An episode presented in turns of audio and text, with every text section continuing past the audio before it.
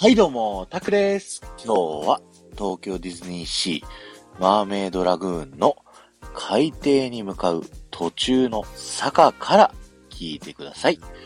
今日はですね、皆さん、えー、坂下ってる方はですね、えー、向かって左手、そう、壁沿いにあるこちらの手すりをですね、ぜひ注目いただきたいなと思います。こちらの手すりにね、かけられた魔法をですね、今回はご紹介したいなと思います。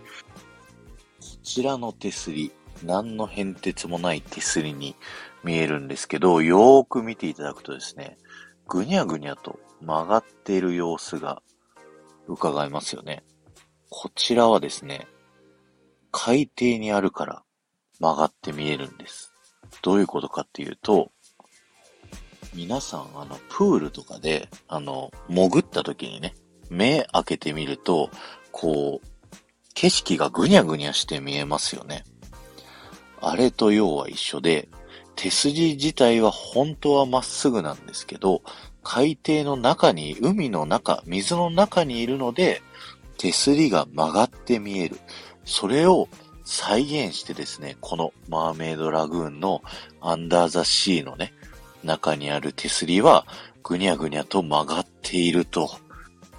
どうですかこの話。僕、これめちゃくちゃ大好きな話なので、本当はね、先週のマーメイドラグーンの1週間の時に、えー、ご紹介しようかなと。5日目でね、ご紹介しようかなと思ってたんですけど、木金でね、あの、ちょっと体調不良で倒れちゃったので、今日、今週1日目にね、このマーメイドラグーンの手すりをご紹介させていただきました。えー、今日は終わりです。ありがとうございました。この放送が面白いと思った方は、ぜひ、ハッシュタグ、ディズニー副音声をタップしていただいて、他の放送も聞いてみてくださいね。そして、前回の配信から今回の配信までで、コメントいただけた方のお名前をお呼びしたいと思います。えー、テトリスさん、ピコリンさん、埼玉のママさん、タミーさん、ガンモさん、モフちゃん、えー、ありがとうございました。えこちらの配信はですね、あの、シャープ19のマーメイドラグーンのことをね、いっぱい喋ったやつの中の1個でご紹介させていただいたものになるんですけども、改めてね、えー、すごく好きな、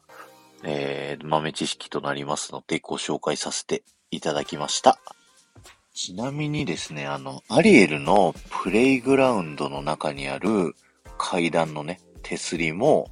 えー、こちらと同じようにですね、ぐねぐねと曲がっておりますので、ぜひそちらの方もね、見に行ってみてください。ではまた。